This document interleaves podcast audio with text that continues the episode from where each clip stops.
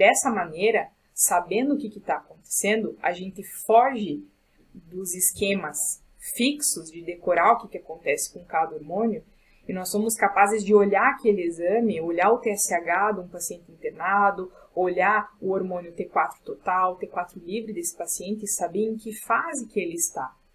Nós somos capazes de olhar para um T3 do paciente e saber que se ele tiver muito reduzido, o quadro tem uma gravidade mais expressiva. Então, aqui que eu mostro a importância de não se prender às coisas, a ter essa liberdade do raciocínio clínico, porque isso ajuda demais.